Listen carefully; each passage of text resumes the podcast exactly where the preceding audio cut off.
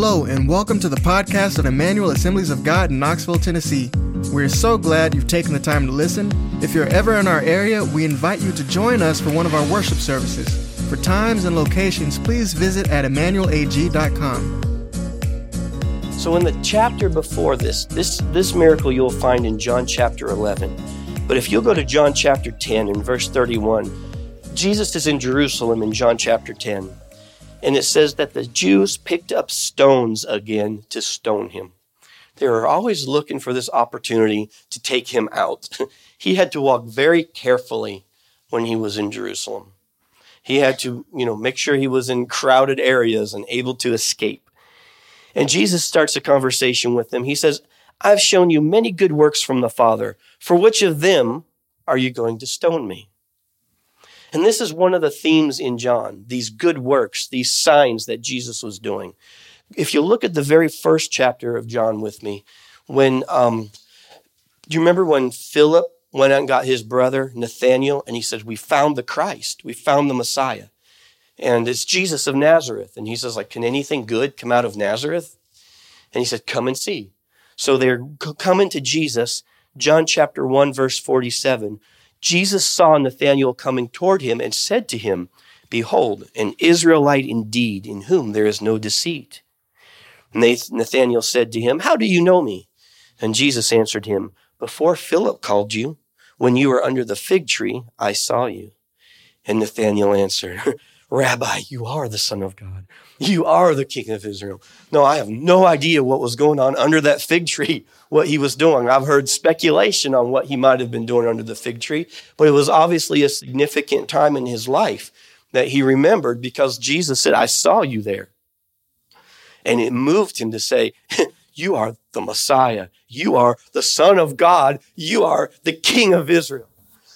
He just unloaded all the titles on him, all of them. And Jesus answered him in verse 50 Because I said to you, I saw you under the fig tree, do you believe? you ain't seen nothing yet. Wait, is that what he said? He said, Yeah, you will see greater things. And that's the same thing. You, you haven't seen anything yet. Just you wait. And he said to him, Truly, truly, I say to you, you will see heaven open and angels of God ascending and descending on the Son of Man. Come on, wow. And they did. They saw so much. Could you imagine that three years walking with Jesus? just what you see would affect you forever, would it not? And Jesus is not afraid to give us signs and wonders. This is what he wants to do in our midst. He wants us to be the carriers of signs and wonders, not so that we can follow signs, but that we can be the believers that signs are following us, that we can speak his gospel and he can confirm it with signs and following because he wants the world to see his glory. Welcome. Thank you. And then if you'll go with me to the end of the book in chapter 20, which is the sec- next to the last chapter, verse 30, it says, Now Jesus did many other signs in the presence of the disciples, which are not written in this book. But these are written, why? So that you may believe that Jesus is the Christ, the Son of God, and that by believing you may have life in his name. He wants you to be a possessor of the life of God. In First John, it says, He who has the Son has life. Yes. He who ha- has life. See, the life of God, eternal life, the Zoe life, if you want to look at the Greek word Zoe, which means life, when you look at that, it's not just this present life, but living forever. It's actually the quality, God's quality, God's kind of life that you can have right now in this present age as you're living this life. He came to connect us to God. Come on, that's an amazing thing, isn't it? I know that's kind of the theme of what I've been saying the whole year and whatever half I've been preaching, but uh, that's true. That's what it's all about. Christianity is about connecting us once again to God. The purpose of a sign is to bring you to that crisis decision where you can no longer deny the evidence, but you can come to terms with this book and the claims of this book on your life. Do you understand what I'm saying? That's what the purpose of a sign is. But you know, even though he'll give us signs, and Jesus did many signs, there's people who, in the presence of signs, they're still not going to believe. So just be ready for that, you know? There are skeptics. And to a skeptic, a sign does little good because they've already chosen not to believe. That's why we need to be careful. We need to keep our hearts always open toward God because we don't want to double down on unbelief. We don't want to decide how God's going to be and then fix our our minds and close our minds so much that if God's leading us another way, we won't flow with him, right? I'm not talking about getting into heresy or anything like that. There are certain things that are true that we cannot back off of, but we need to be flexible to God because the Jews thought that they were defending the word of God when they rejected and hung their Messiah on the cross. Don't think it can't happen to us. We need to have tender hearts toward God and toward the Spirit.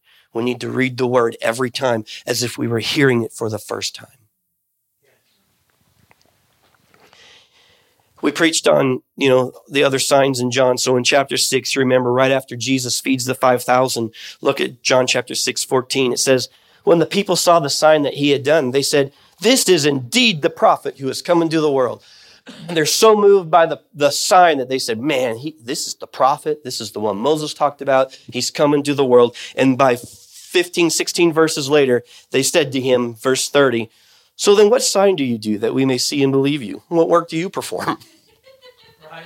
Okay, these are the people who, who were over there in the wilderness who ate the food that was multiplied. And then 30, 15 verses later, so what sign do you prove? You know, um, people say, oh, we just got to show the world Jesus. And then they'll believe. But Jesus came and showed the world Jesus, and they nailed him to a cross. And so they'll probably want to nail you to a cross if you show the world Jesus. Right. But you're still called to show the world Jesus. Yeah. Come on, we're still called to show the world Jesus. We have a responsibility to be flowing in signs and wonders. But there will still be people who don't believe. But you know what? The one who doesn't have cancer now when they thought they could have, they'll believe. they'll be happy, right? The one who's got peace now when they've had turmoil before, they'll believe. Yeah. And come on, the one who was outside of God and addicted to substance abuse, and now they have peace with God and peace in their mind, they'll believe. Yeah. Come on, it's worth it. It's worth it. Who cares about the critics and the skeptics? Because right. they've they've always been there. They're not going to change.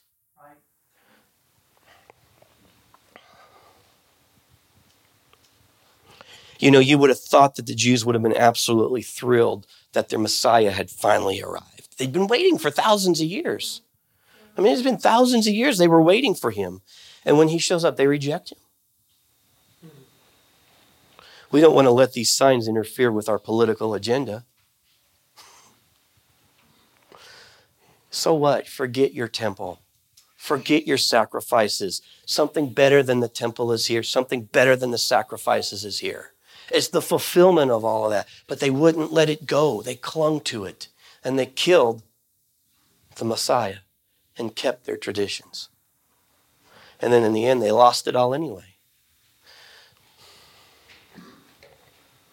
What traditions are we holding on to that will keep us as a movement? You know, we know, we, we look at the statistics, the church is in trouble in America. What traditions are we holding on to that will keep us as a movement from fully stepping into what God wants to do? Come on, seek Him first. Seek the kingdom first. Amen? Come on, it doesn't matter what the politicians are doing. If the Messiah is here, we need to follow Him. It'll all work out the way He wants it to. Oh, but we'll lose our influence. We'll lose the temple. We'll lose the sacrifice. We'll lose our nations. The Greeks will come in. The Romans will come in and, and, and shut us down. You're going to lose all those anyway. Wow. Follow the Messiah. Come on, let's not let the comforts and the pleasures that we find, you know, temporary comforts, temporary pleasures in this temporary life keep us from following God with all our hearts. Come on. The only hope for America right now, really, the only hope for America right now is for you and for me to follow God with all my heart. It's the only hope for America. The only hope for your family right now, the only hope for your life right now is for you to follow God with all your heart.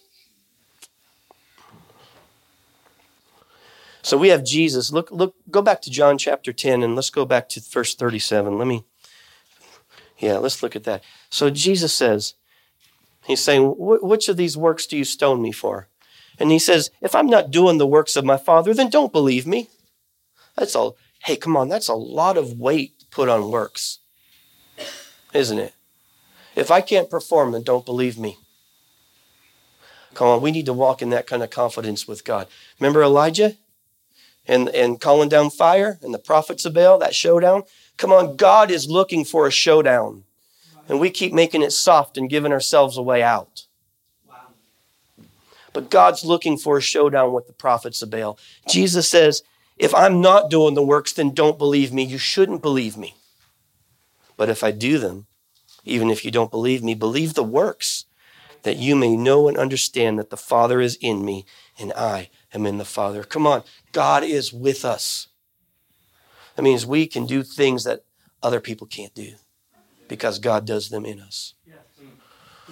Oh, come on. This got real for some reason. This isn't even in my notes, man. this is wow. But God's looking for this. He wants to show. We need to be those people who can stand there and say, if I can't perform, if I can't show you the power of God, don't believe me. But if I can, don't deny him. Praise God.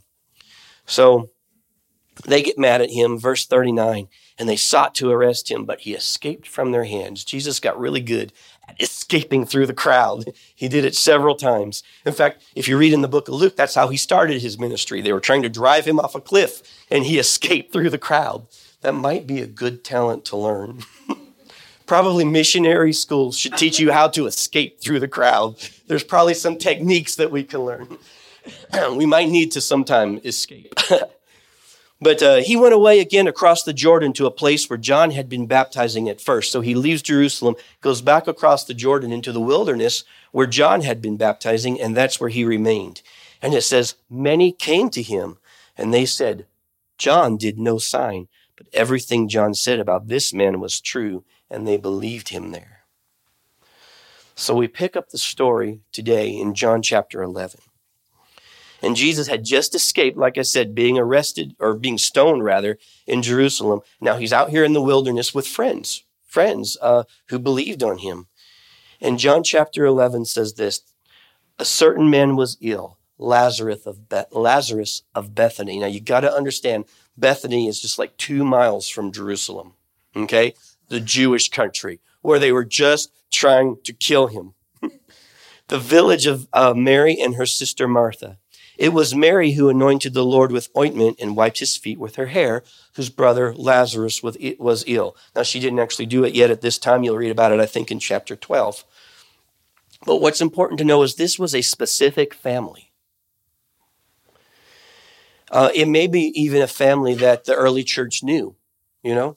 These people after the resurrection, they were still, they were part of the church, right? So people very likely knew Lazarus and knew Mary and Martha uh, during the time of the early church. And one of the uh, commentaries, or actually several, the speculation is that Matthew, Mark, and Luke maybe didn't even record this miracle with his name on purpose to protect him from persecution because they wrote much earlier.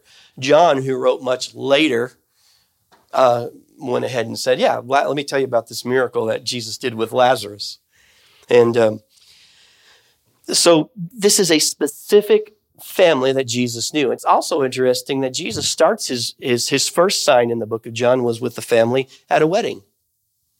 And the last sign in the book of John is with a family at a graveside. the most happiest occasion and the most sorrowful occasion. And Jesus is there in them all. He never leaves us. Come on. He's with us. The whole spectrum. He's with us. Come on. So the sisters sent to Jesus, saying, Lord, he whom you love is ill.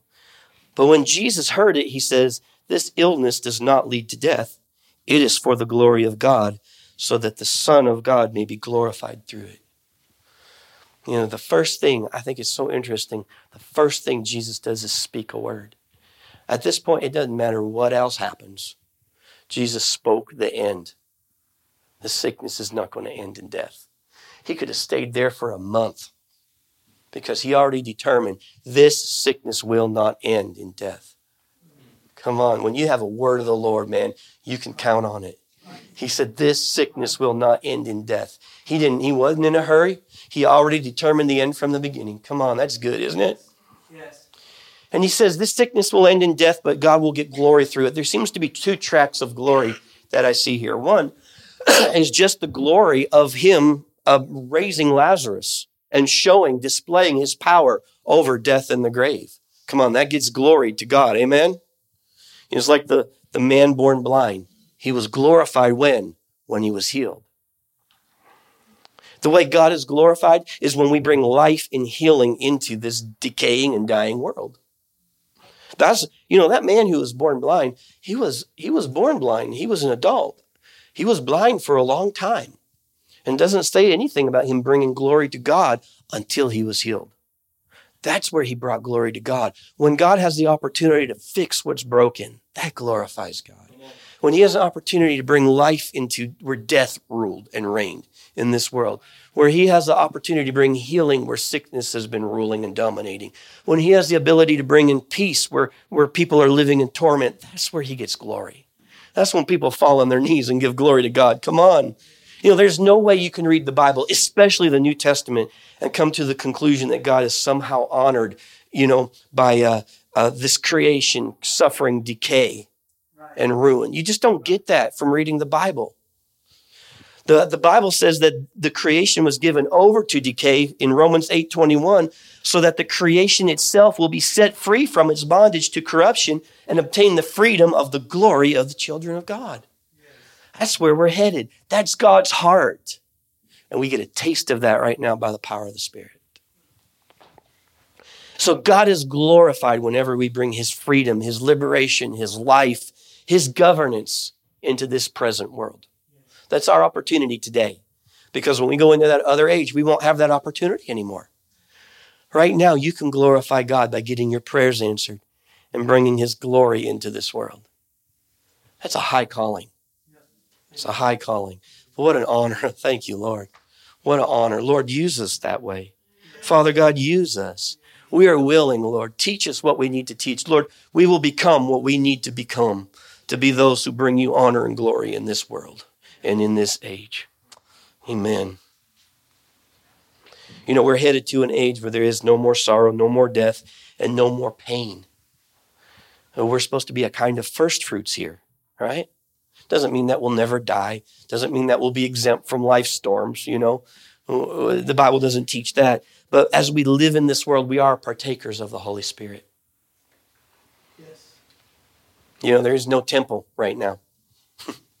that temple was a place where people went, where God, uh, his presence was manifested among his people. There is no temple, but you are the temple. Nobody, if they want to get to God, they don't have to make a journey to Jerusalem. they just need to get to a Christian. And we should be able to give them God. We should be able to manifest the Spirit of God in our lives. Come on. That's good. That's good. So the other track of glory, though, so that's Jesus being glorified in his in his um, victory over death. The other track of glory is the glorification of Jesus' death on the cross. You know, the Bible seems to use that as a term referring to his death and resurrection, that whole thing that happened. And this miracle brought Jesus one step closer to that. It says, This illness does not end in death. It is for the glory of God, so that the Son of God may be glorified for it. Jesus was faced right now with the decision do I stay where I am, cross the Jordan, or do I go over where they're trying to kill me? And in going over to where they were trying to kill him, he moved one step closer to being killed by the Jews. Because if you'll skip down to the end, um, to verse 47 in chapter 11, it says that the chief priests gathered the council together and said, What are we going to do? For listen, they gathered their council together. The council, I'm convinced, is like a modern day committee. You know committees? Anybody ever been blessed to be in a committee? Come on. Yeah, okay. I, I, I found this about committees. A committee is a thing that takes a week to do what a good man can do in an hour. a committee is a body that keeps minutes but wastes hours. we always carry out by committee anything in which any one of us alone would be able to do, or no, eh, carry out by committee anything in which any one of us alone would be too reasonable to persist. you don't want to do it, get a committee to it. And that's how it works. A conference is a gathering of people who singly can do nothing, but together can decide that nothing can be done. yep. I've searched all the parks in all the cities and found no statues or monuments to committees. Come on. A committee is a group of the unprepared, appointed by the unwilling to do the unnecessary. a camel looks like a horse that was planned by a committee.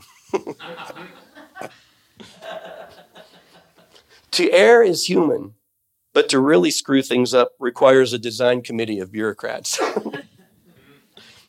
so here's this committee, and later this they'll meet and they'll say, What are we going to do? Because everybody's believing in Jesus because Lazarus is raised from the dead. So they came up with this idea. Somebody puts it out.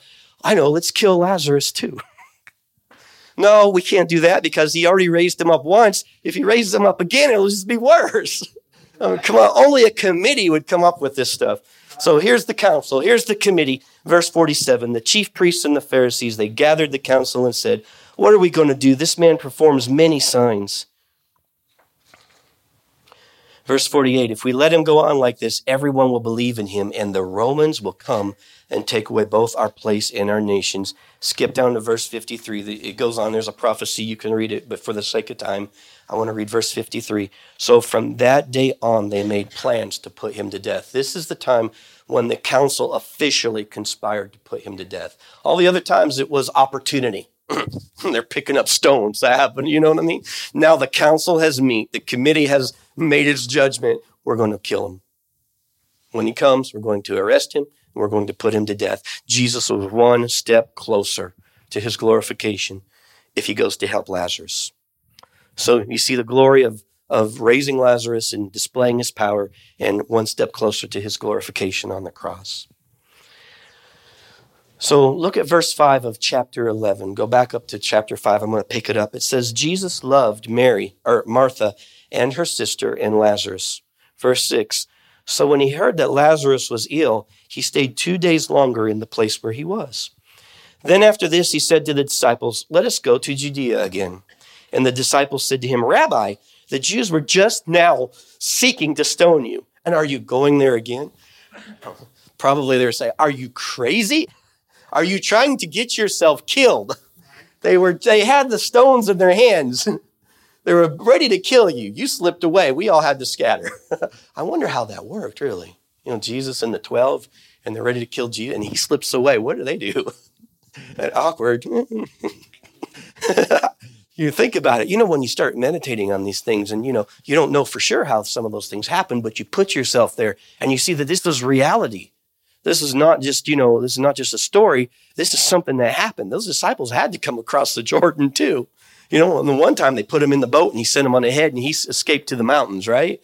Uh, but uh, I don't know how he got out of Jerusalem, but he escaped from being stoned and, and he's ready to go back. And the disciples are like, Are you crazy? It was just, they just were trying to kill you. They've not gotten over it yet. You show up again, they're probably still holding the stones. They probably got backpacks full of stones just waiting for you to pop up again. They're not going to miss this time. After saying these things, I'm going to go down to verse 11. He says, After saying these things, he said to him, Our friend Lazarus has fallen asleep, but I go to awaken him. And the disciples said to him, Lord, if he's fallen asleep, he'll recover. We're still looking for a chance not to go. See, Jesus is being really nice here, talking about death as sleeping, right? Jesus had spoken about his death, it says in verse 13, but they thought he was talking about rest in sleep.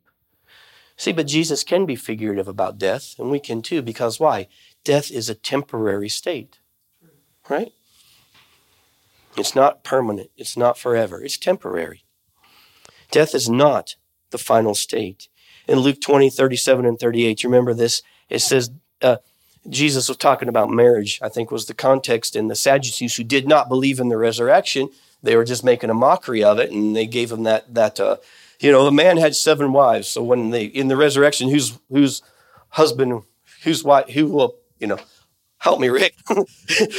Who belongs to? Yeah, there you go. You, you get it. Okay. Um, and so, but Jesus says, but that the dead are raised. Even Moses showed in the passage about the bush where he calls him God, the Lord God of Abraham and the God of Isaac and the God of Jacob. Now he is not the God of the dead, but the God of the living, for all live to him. So death is not the end of you. It's definitely not the end of you. And we lost my mom a few years ago. And I think it was last week I told you about, you know, some of the miracles that my mom had done. But we lost her, and we lost her early. And it was hard. And uh, during that grieving time, I would go around and say, Mom is dead. Mom is dead. You know, it, it hurt. And, and God spoke this verse to me. He said, all, all live to me. It was like he corrected me. I was like, oh, I'm so sorry. I quit saying that. I mean, it was a grieving process. You go through things, but that's how God helped me to heal. He said, all are alive to me. I had to change my perspective because we don't grieve like the world does. Death is a temporary state. It doesn't get the final say. God gets the final say. You don't believe that? Read the Bible, what it says about judgment after death. That is the final say. Death is not the final say. God is the final say. Come on. And we're serving the one who has the final say. So go to verse 14 with me. It says, so, so they're thinking he's talking about sleep. And Jesus tells them plainly, Lazarus has died. and for your sake, I'm glad I wasn't there so that you may believe, but let us go to him. He just finally said it plainly. Lazarus has died. He took away all their false hopes of Lazarus sleeping and getting better. You know, took away their delusion, thinking, oh, if he just rests longer, he'll get better. You know, it's good to be plain and clear with God. You don't have to go through all the niceties and stuff. You can be direct with God. Thank God. Right? You know, try this God, I have made a mess. It was my fault, and I don't know what to do. That's a good place to start. God, I did wrong. I was the one who was wrong.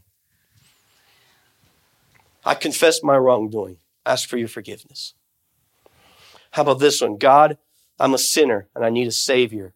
I call on the name of Jesus. Come on, we've got to come to terms with where we are. Yes. Lazarus was dead. There was no hope for him outside of a miracle. And when you're separated from God, sometimes there's no hope for you outside of a miracle when you are separate. And even as we walk this, we can come into places in our lives where we encounter things that are bigger than what we can do. And there's no hope except for a miracle. But you know, when you use your GPS, you know your GPS on your phone? If you go in there and you turn your location services off, it doesn't work. It needs to know where you're at to take you where you need to go. Come on. And we need to start with where am I at right now? God, I am in a mess. But that honesty with God will take you to where you need to go. Don't be afraid to be honest with Him about where you are right now. Come on. Verse 17. Now, when Jesus came, so they, they, they, head out. I'm skipping verses. I'm sorry. When you read the story, you'll see a few more things in here, but for the sake of time, I just I wanted to get it on. And like I said, verse 17, when Jesus came, he found that Lazarus had already been in the tomb four days four days. So Jesus waits two days. Lazarus is in the tomb four days. I'm telling you, the way I've tried to calculate it every way, I cannot see any way Jesus would have got there before he died. If that messenger left and Lazarus died the moment he left and he took a day to get there and then he waited two days and then a day back, there's your four days, right? Even if he would have been alive when he'd have been there, that would have meant it was a longer trip. Just do the, do the calculation. Jesus was not going to get there physically before Lazarus died anyway. But like I said, he already spoke the end from the beginning. So he gets this message. This is also interesting. Jesus must have known by the Spirit that Lazarus had died because he told the disciples, Lazarus is dead. But the message he got was, Lazarus is sick. Isn't that interesting? So he knew that Lazarus had died, but when he got there, he didn't know how long Lazarus had died, been dead. He says he found out that Lazarus had been dead for four days. So it's just interesting that, you know, he had knowledge by the Spirit of God that he was dead, but he didn't actually know every single detail, it seems, because he learned that it had been four days when he went there. It's kind of neat. Verse, uh, verse 20. Um, yeah, look at this. So when Martha heard that Jesus was coming, she went out and she met him. But Mary remained seated in the house. And Martha said to Jesus, This is what I want you to focus on today. Lord, if you had been there, my brother would not have died. Go down to verse 32. When Mary came to where Jesus was and saw him, she fell at his feet, saying to him, Same thing, Lord, if you had been there, my brother would not have died. Verse 33 When Jesus saw her weeping, and the Jews who had come to her also weeping, he was deeply moved in the spirit and greatly troubled, and he said, Where have you laid him? So they said to him, Lord, come and see.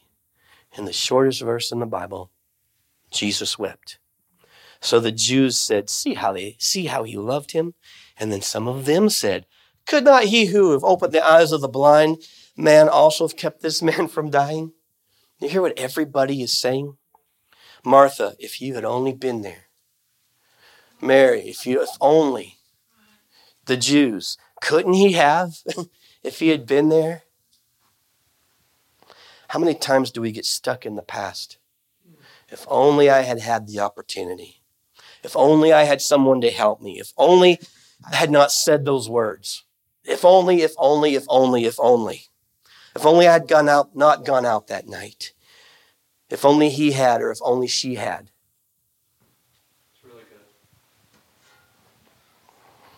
What are the things you regret? It's time to give those to Jesus. It's time to turn those over to Jesus. Maybe the thing you need right now is not that thing you think you missed out on, but maybe you just need resurrection life. Maybe you just need what Jesus can give you right now.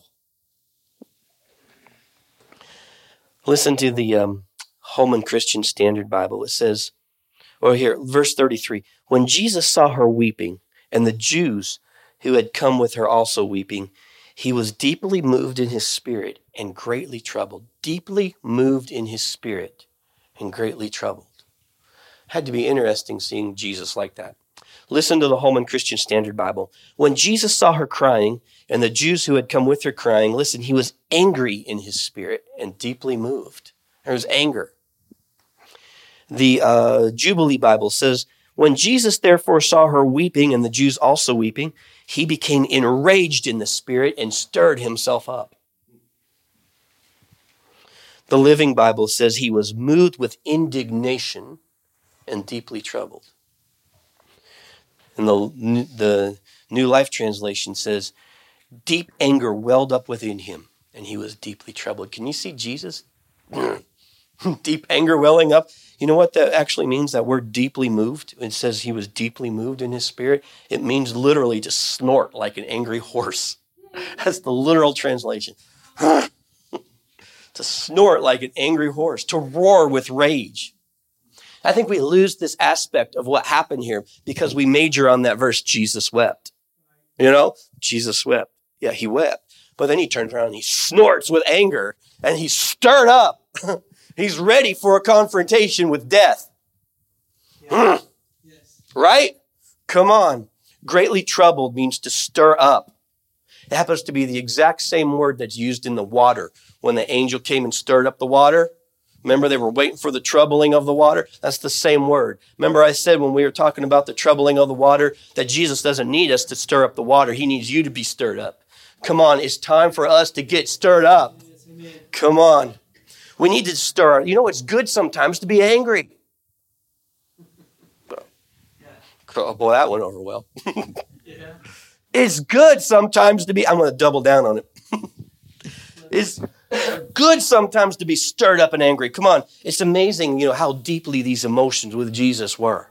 Because here he is crying. On this one hand, you see this tenderness and compassion that the Jews said, see how much he loved him. And yet at the same time, in the same moment, he's filled with anger and indignation. Come on, sometimes we need to be angry at the things that are hurting God's creation. We need to have indignation at these, at these things that are working against God's plan, working against God's program, and death always has been and always will be God's enemy. Yes. You know, inner peace is not the be all and end all of Christianity. Right. Inner peace is Eastern religion. You know, meditation to have peace. Sometimes Christians get stirred up yes. and speak a word and raise the dead and bring life into a situation. Come on, I'm just telling you. Read in the Bible. Look at how the apostle Paul got so vexed with that girl following him around, filled with a demon. He turned around and said, "Come out of her."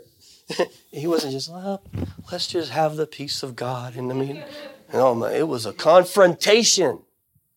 Come on, not you know. It depends on your personality. Some people are overly confrontive. I'm probably not preaching to you, but some of y'all are too nice. I'm probably preaching to you. It's okay to confront the wicked and the evil and demonic forces that are messing with you because you've been given authority over them. And sometimes you need to put your foot down and say no. Or no. no. Come on, you know the story of Miss Smith Wigglesworth watching the lady tell her dog to go home. Now go home, go home, little dog, go home. And the dog wouldn't listen until the, the train starts coming that she has to get on. She's like, I told you to go home. And she yells at the dog, stomps her foot, and the little thing tucks its tail and runs home. And Smith goes, That's how you do the devil right there. Come on. Yeah. So sometimes we need to stir ourselves up. Can I quote the scriptures all night long? It's all right. Go pray in tongues and pray in tongues loud. And then ask for the interpretation and pray that out loud. Come on, declare the word of God over your situation. Speak to your mountain. It's all right. It's what Christians do. Come on. Then Jesus, deeply moved again, it says he came to the tomb. It was a cave and a stone lay against it. Jesus said, Take away the stone. Martha, the sister of the dead man, said to him, Lord, by this time there'll be an odor, for he has been dead for four days. Jesus said to her, Did I not tell you that if you believed, you would see the glory of God? So they took away the stone, and Jesus lifted up his eyes and said, Father, I thank you that you have heard me. I knew that you always hear me, but I said this on account of the people standing around, that they may believe that you sent me. When he had said these things, he cried out with a loud voice, with a loud voice, Lazarus, come out. And the man who had died came out, his hands and feet bound with linen strips, his face wrapped with a cloth. And Jesus said to them, Unbind him and let him go. Jesus cried out with a loud voice, Lazarus, come out. This is the same loud voice that we're going to hear when he comes back. For the Lord himself will descend from heaven with a cry of command, with the voice of an archangel and with the sound of the trumpet of God, and the dead in Christ will rise first. And then we who are alive, who are left, will be caught up together with them in the clouds to meet the Lord in the air. And so we will always be with the Lord. Come on. Hallelujah. I'm glad Jesus said Lazarus, or they would all come out. but when he comes back, he's going to say, Come out. And all those who are in the grave are going to come out. Come on. But you know, sometimes it's all right to be stirred up. It's all right to, you know, think about this. When Jesus raised Jairus' daughter, they were all in the house weeping and wailing. He put them all out of the house. He put them out. I'm like, excuse me, excuse me, could, could, could, you guys leave? We just need a little space. I think he went in there and said, Every, out, out, everybody out, out. he put them out. He put them out. They didn't necessarily go voluntarily. He put them out. You get it? You know, he spoke to the wind and the waves. He stood there in the boat in the middle of the storm. How do you, how do you think he spoke to that? Right. Oh, dear Lord God, I'm praying in my heart that please let this storm go away. No. Peace. Stop it. Be still. And the wind and the waves died down. Remember when uh, he healed the man with the withered hand? He looked around in anger, grieved at their hardness of heart. He said, Stretch out your hand. Come on, he's God is looking for a showdown with the devil, and he wants to do it in you. Come on, we need to be angry with the things that God, are, God is angry with. We need to grieve over the things that God grieves about. And we need to rejoice over the things that God rejoices about. Amen. Come on.